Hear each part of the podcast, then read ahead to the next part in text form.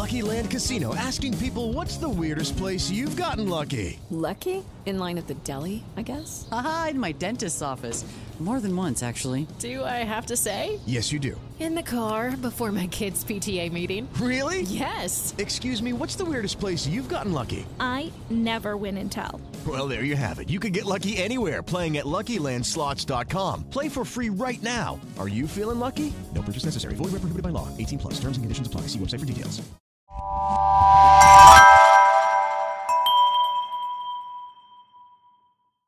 Slow Burn Media and Bill Huffman present Who Killed, a podcast that provides a voice for the voiceless.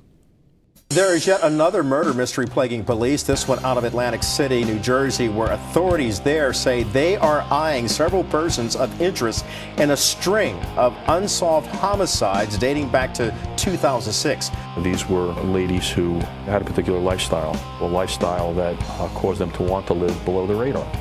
sun, surf, and glittery casinos. That's the image Atlantic City puts out to attract millions of visitors and billions of their dollars.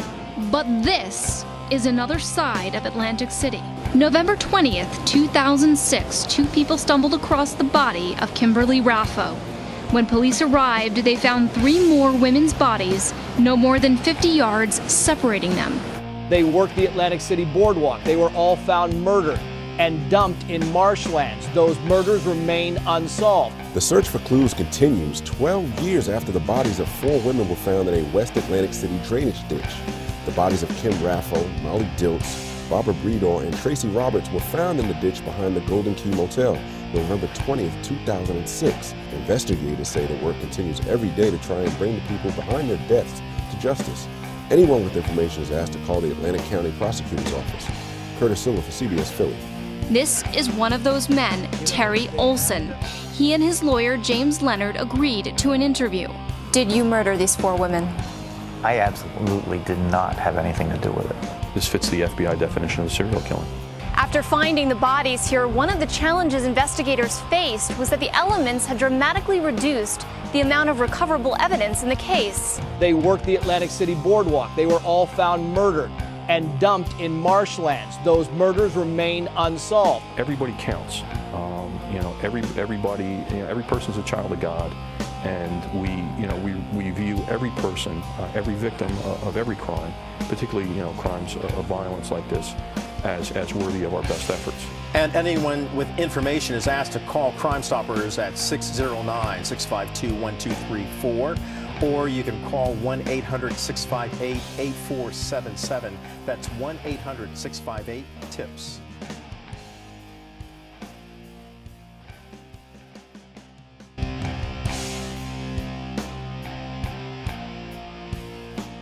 Hello and welcome to this week's episode of Who Killed. I am your host, Bill Huffman, and this is a slow burn media production. On this week's episode, we're going to take a look back at an older case from 2006 when the bodies of four women were discovered behind a motel in Atlantic City. And the reason we're looking back at this case again is the fact that Lifetime is actually dropping a movie. Now, this is a fictional movie, but it's called The Long Island Serial Killer, colon, A Mother's Hunt for Justice, which quote, chronicles the search for the person who murdered at least 10 people whose bodies were found on Gilgo and Oak beaches in Suffolk County, New York between 2010 and 2011. The film also posits that the same assassin could also be behind the murders of four women four years earlier in New Jersey, known as the Atlantic City serial killing. And in each case, the women were strangled and left in a drainage ditch behind the motel in Egg Harbor Township. So, in honor of this movie being dropped on Lifetime, I figured it would be a great time to take a look back at the Atlantic City 4 case that I covered in a four part series. And I've also covered the Long Island serial killer case with Maggie Freleng of Crawl Space and NPR Latina and it's just one of those cases that's always kind of been on the true crime radar since it happened. So let's enjoy the episode and thank you guys again for listening. This is a case I remember seeing all over the news when it first began to unfold, but as with most cases involving possible sex workers, the murders quickly moved off the front page. You may have seen the story of these four women being told through the eyes of news magazines like Dateline, 48 Hours, or 2020. And this case is as shocking today as it was when it first happened. And the fact that nobody has been held accountable is a travesty. So, just a quick refresher the Atlantic City murders were discovered on November 20th, 2006, behind the Golden Key Motel. Reports state that the bodies appeared to be lined up and face down in marshlands behind the motel. This is a case that captured the zeitgeist at the time, but when no suspects were brought in, the homicides moved into the cold case file. Now, authorities say the case is active as ever, and even if the Atlantic City Prosecutor's Office has made a push in the last 10 years, they still have not found any answers. People who have been suspects at the time have had their lives turned upside down, even if it was just a matter of being in the wrong place at the wrong time. Some coincidences can be explained, while others cannot. So please, join me this week for part one of Who Killed the Atlantic City Four.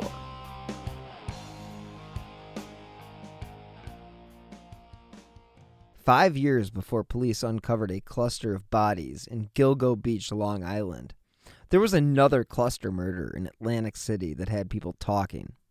It was 13 years ago when detectives began their unenvious search in the drainage ditch behind a shady $27 a night motel. The Golden Key Motel sat in a really seedy part of Atlantic City, located just off the Black Horse Pike in Egg Harbor Township. It was this no-tell motel where two unknowing witnesses would stumble upon a life-altering sight the body of a dead woman. Despite being in a part of town where violence, drugs, and prostitution were prevalent, murder was still something everyone took seriously. So they did the proper thing and called the cops. When they arrived, the site was cordoned off, and the search went on to uncover a total of four women's bodies. One thing became abundantly clear to the investigators they were dealing with something bigger than what their police force was built to handle. Just in the shadows of the Atlantic City casinos, investigators exhaustively searched for evidence. The bodies had been placed 50 and 60 feet from one another. All four had been strangled or asphyxiated. All four were found clothed face down and barefoot. There have been names bandied about regarding what to call this suspected serial killer, but I'm going to leave that be for now, as the focus should be on the victims, not the perpetrator. Some three dozen investigators from the FBI, the state police, and the Atlantic City and Egg Harbor police departments worked on the case full time. Too many victims are overlooked when the media coins a name for a killer. This isn't about him. Just don't glamorize this perp with a moniker because it's been done in the past. Regardless of what you call him, the bottom line is this person is a monster and a serial killer. We can stick with those, and I believe you'll know who I am talking about. The nuts and bolts of the case look like this four women in total were killed, and all were in between the ages of 20 and 45. Barbara Brader, 42, worked as a prostitute to help support her crack habit. She disappeared in October 2006, but it was not reported for several weeks. According to NewJersey.com, Brader was from Ventnor. She worked as a cocktail waitress at the Tropicana and helped manage her mother's clothing shop before she became hooked on prescription pills. Then on heroin. She was one of four siblings who attended Catholic schools. In her last year, Brader was twice arrested for soliciting a police officer in Atlantic City. More recently, she had been staying off and on with a man in neighboring Ventnor. Then there was Molly Jean Dilts. She was 20. She disappeared from her boyfriend's house in Blacklick, Pennsylvania in mid October. There wasn't a reason for her to really leave, but there was an outstanding warrant for drug possession, and she really didn't have any income.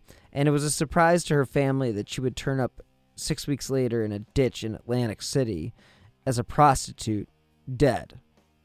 And before her disappearance, her mother had died, and then her brother. And apparently, these deaths were extremely tough on her. She was last heard from on October 7, 2006, when she called from a payphone in Atlantic City. She too would soon be dead. Then there was Kim Raffo, who was 35 and a former waitress who had left her husband and children for drugs and prostitution in Atlantic City. She was last seen alive a day before the bodies were discovered. And according to NewJersey.com, Raffo was a Brooklyn native who had once been a PTA mom in Florida. Quote, she was trying to get her life together, but she couldn't get away, unquote, said John Pease of 46 from Ventnor, a friend of Raffo's. And then there was Tracy Ann Roberts, who was 23, a former erotic dancer who sold sex to support a drug habit and was last seen alive in November 2006 when she was hit in the throat and hospitalized by a man who wished to be her pimp. Joyce Roberts made the 90 minute drive from her home in Bear, Delaware to rescue her daughter. She was five minutes too late. Roberts, who was using cocaine heavily at the time, had left the hospital that she had called her mother from. Roberts had been a regular presence on the streets in Atlantic City for less than a year, according to several prostitutes. The four bodies were found in the ditch 12 days after Joyce Roberts had made her drive over the Delaware Memorial Bridge and across the Atlantic City Expressway to bring her daughter home to safety. Even radio host and founder of the Guardian Angels, Curtis Sliwa, organized a team to go to the underbelly of Atlantic City and try to find the person responsible for murdering Raffo and the three other women. He was quoted as saying, We're there around the clock, patrolling for illicit activities and any information about this case. Despite having four victims in a seemingly obvious dumping ground, the police refused to say this was the work of just one killer. Now, think about that for a second. Four bodies, one location, maybe not a serial killer? If I had to guess why, I would say tourism. Nobody wants a national headline discussing your tourist city as a place where a serial killer is lurking. From that perspective, a P- PR perspective, that is, I get it. What I don't understand is how law enforcement was acknowledging the possibility, at least behind closed doors. Either way, it doesn't change the fact that these four women are dead and no one is being held accountable. According to reports, it took one month before a task force was put together. Again, why the delay? Three of the four were blonde. According to SouthCoastToday.com, it has been more than three months since the bodies of the four murdered prostitutes were found in a marshy drainage ditch behind a string of seedy motels in the outskirts of Atlantic City. And other than identifying the bodies and offering some details about the causes of death, the Atlantic City Prosecutor's Office has provided little information about the investigation into the sensational case. There has been no arrests, there do not appear to be any suspects, and the investigation appears to have stalled. The murders were featured in a segment of America's Most Wanted, but since that show was telecast in December, there has been little to report. Prosecutor Jeffrey Blitz said the major crime squad in his office, with the assistance from local police and the FBI, are working on the case day in and day out. In the same article from NewJersey.com, they were able to get information from a former high ranking law enforcement official who worked on the case recently. And he told them that inside the investigation in its early days, the official spoke basically on the condition of anonymity because he did not want to be outed. But among the things that he disclosed was that Raffo had no defensive wounds on her body, so it suggested that she could have been drugged or attacked while incapacitated. The other women had no discernible offensive wounds, or defensive wounds, I should say, but because of the state of decomposition, wounds could not be ruled out. An autopsy found another person's DNA under Raffo's fingernails, but it could have been from incidental contact or it could not be connected to the death at all. The DNA did not match anyone in law enforcement databases, so that one's kind of up in the air. One day before the death of Raffo, she was with a customer in North Jersey with a doctor who had a room at the now shuttered Trump Taj Mahal. It was about 5 a.m. on November 19th. The law enforcement official said that Raffo had told the man that she was going out to buy drugs and that she would return. When she did not, the doctor called her several times, receiving no answer. Using Raffo's cell phone records, investigators were able to track down and interview the doctor, and they did ultimately clear him of suspicion. Because of suspicions like that, they obviously looked at all the surveillance video that came from the casino and the hotel. The man's calls to Raffo were routed to a cell tower on the Black Horse Pike, not far from where the bodies were discovered, though.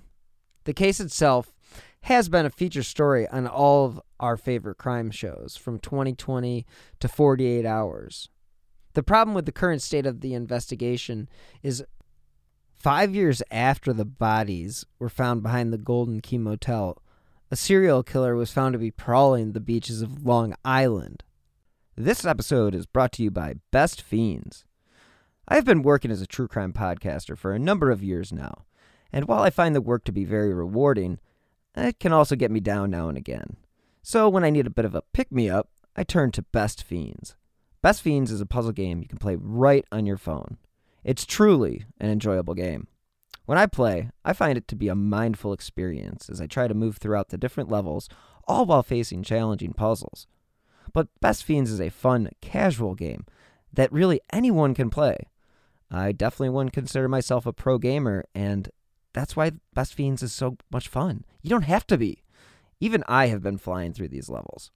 One of the best parts about Best Fiends is that it updates monthly with new levels and events, so it's always fresh. Best Fiends is a game that won't take up much of your time, but it will help you stay in touch with your friends and family, all while still social distancing.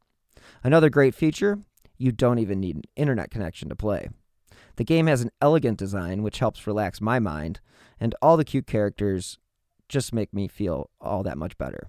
So engage your brain with fun puzzles and collect tons of cute characters. Trust me, with over 100 million downloads, this 5-star rated mobile puzzle game is a must play. Download Best Fiends free on the Apple App Store or Google Play. That's friends without the R, Best Fiends. Now, at first, I thought there was a connection. I mean, there had to be. But as time went on, the references to the Atlantic City Four and the Gilgo Beach homicides became few and far between. There was once hope this new discovery would lead to the killer from the Golden Key, but this case has now gone stagnant. So, a quick check on where we stand so far. What we do know is there is a serial killer, whatever name you want to call him, He's working in Atlantic City, and there's also one working in Long Island. Now, despite the eerie similarities and the speculation, authorities say they don't believe that the bodies are connected to the Atlantic City ones. Now, 10 bodies so far have been discovered in this remote area of Long Island, and the big difference being that these people came from Craigslist and they were sex workers and you know, police said they've been in contact with Atlantic City police and they just don't see the connection. So it was during a news conference on Long Island that the uh, Suffolk County Police Commissioner Richard Dormer had squashed the speculation that the killer responsible for the Gilgo Beach murders was also the killer responsible for the Golden Key murders. Quote, the indications we have right now is that there is no connection. Dormer did not elaborate, and authorities in Atlantic County, who've said little about the murders since 2006, would confirm only that they had been in contact with Suffolk County. Not very comforting, if you ask me. Investigators spent a lot of time searching room 101 of the Golden Key Motel, but they have never disclosed why. What, if any, significance should be attached to any of that remains a mystery.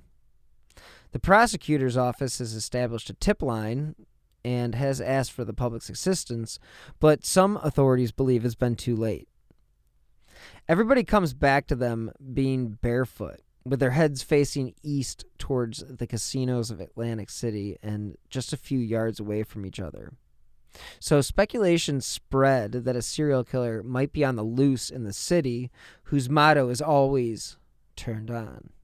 The cases seem like they should be connected, but if authorities say they aren't, then I'm going to go ahead and say that they aren't, at least until I see something that tells me otherwise.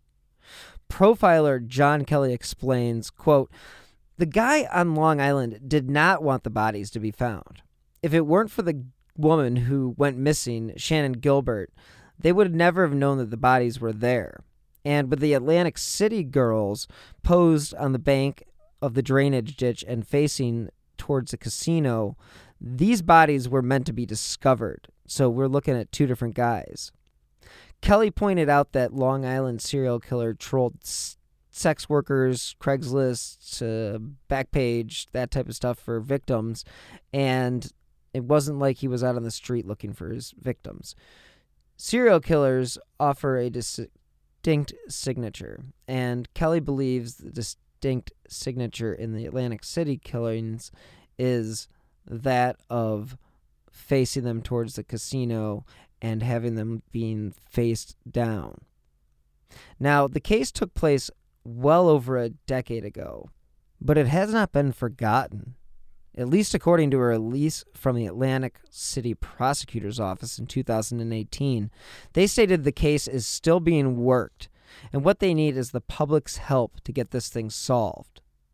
The release goes on to say Atlantic City County Prosecutor Damon G. Tyner refuses to use the label cold case when referring to the unsolved murders of the four women who were found 13 years ago in a drainage ditch in West Atlantic City.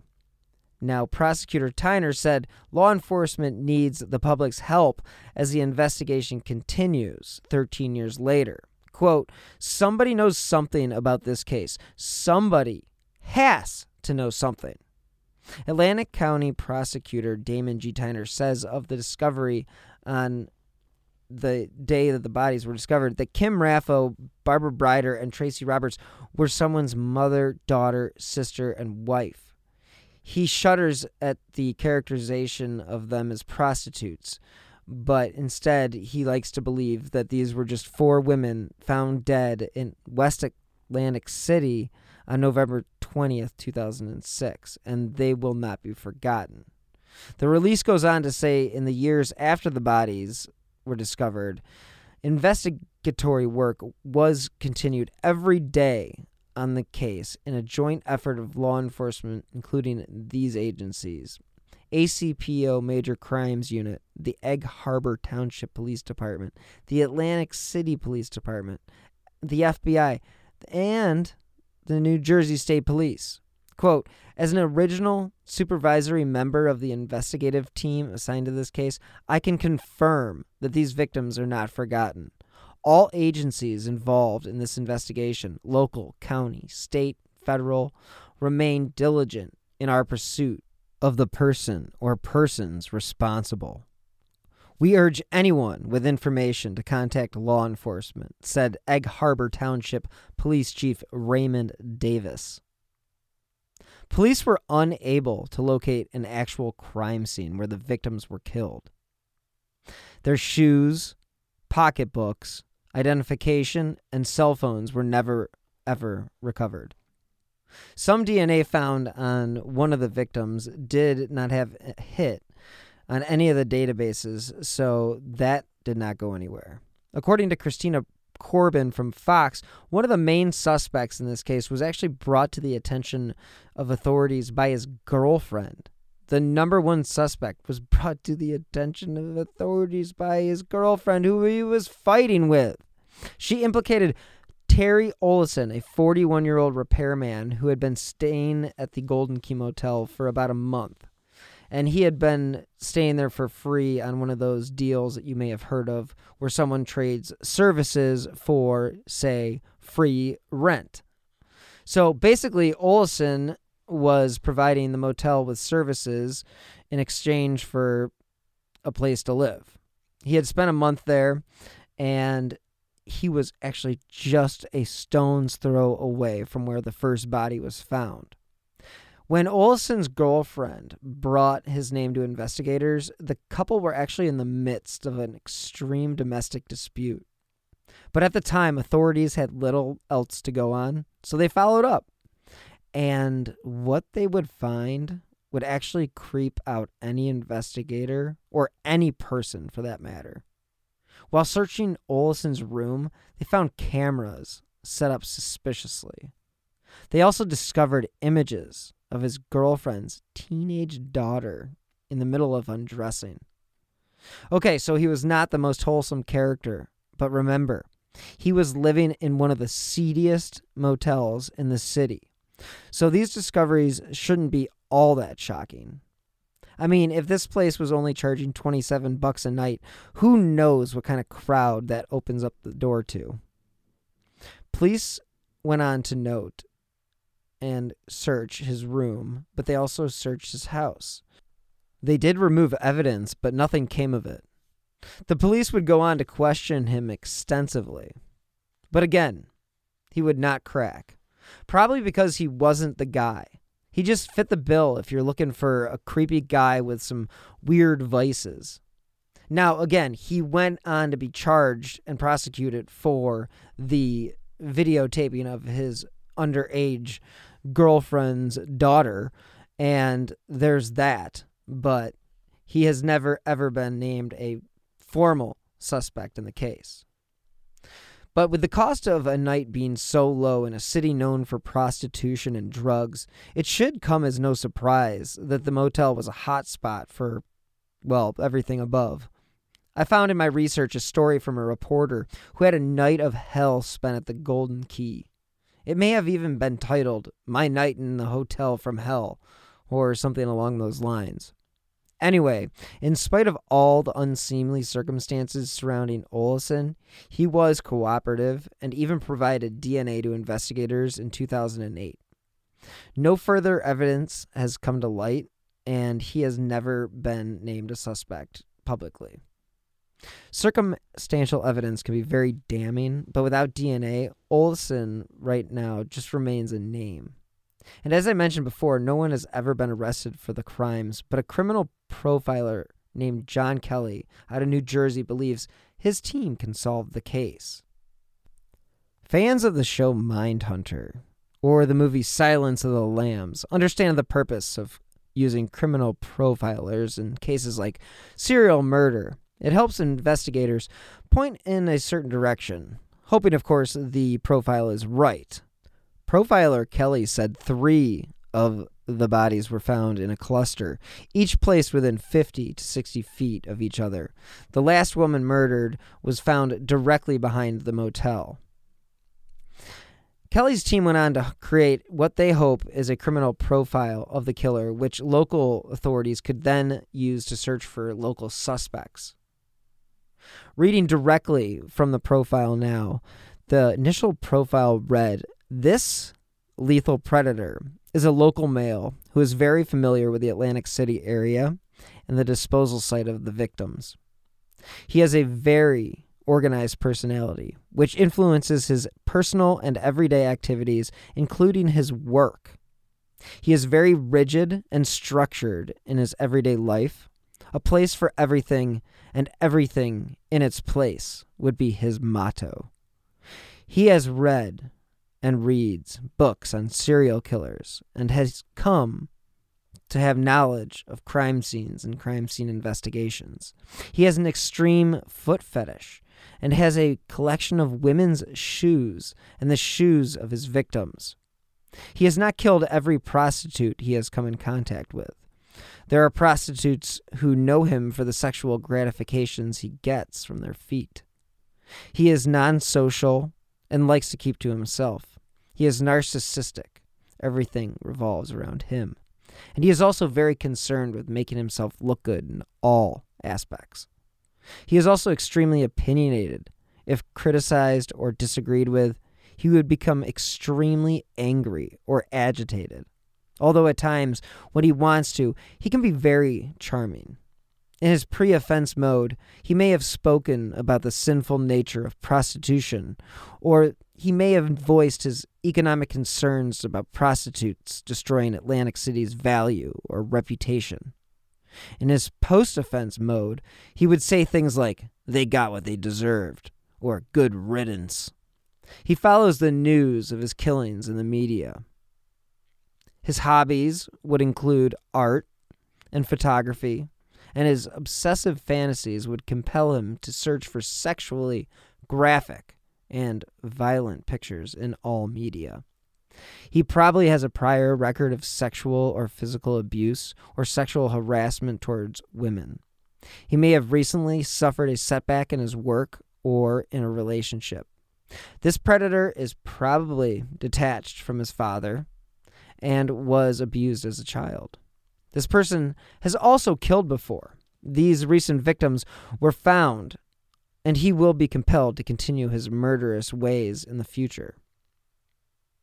It looks like we're out of time for part one of Who Killed the Atlantic City Four, but please tune in next week for part two of Who Killed the Atlantic City Four. If you enjoy this independently produced podcast, you can help support the show by clicking on the donate button on the right hand side of whokilledamymihaljevic.com or via the Venmo app with my username BillHuffman3. Any amount is appreciated and it helps keep the podcast running. If you enjoy this podcast, leave a five star review on Apple Podcasts or wherever you listen to podcasts, because that will also help keep the show in the spotlight. Your donations will help the show keep important cases like this case on the forefront. If you have any information in any of these cases that I've covered, please contact the FBI at 1 800 CALL FBI. The Atlantic City Prosecutor's Office has an established tip line, and the number is 609 909 7666 and has asked for the public's assistance. The prosecutor's office also offering a reward of up to $25,000 for information leading to the arrest and conviction of the individual or individuals responsible for any of the four murders behind the Golden Key Motel. If you have any information regarding any of the cases that I've covered, you can always submit a tip anonymously via your local Crime Stoppers unit. If you do have any information regarding any of the cases that I've covered in the past, please don't hesitate to call 1 800 CALL FBI. They will at least direct you into where you need to be and where that information needs to be given. So, again, thank you so much for listening this week. This is just part one of Who Killed the Atlantic City Four, and stay tuned next week for part two of Who Killed the Atlantic City Four. This has been a Slow Burn Media production. I'm your host, Bill Huffman. Thank you again for listening, and I hope everyone has a safe week.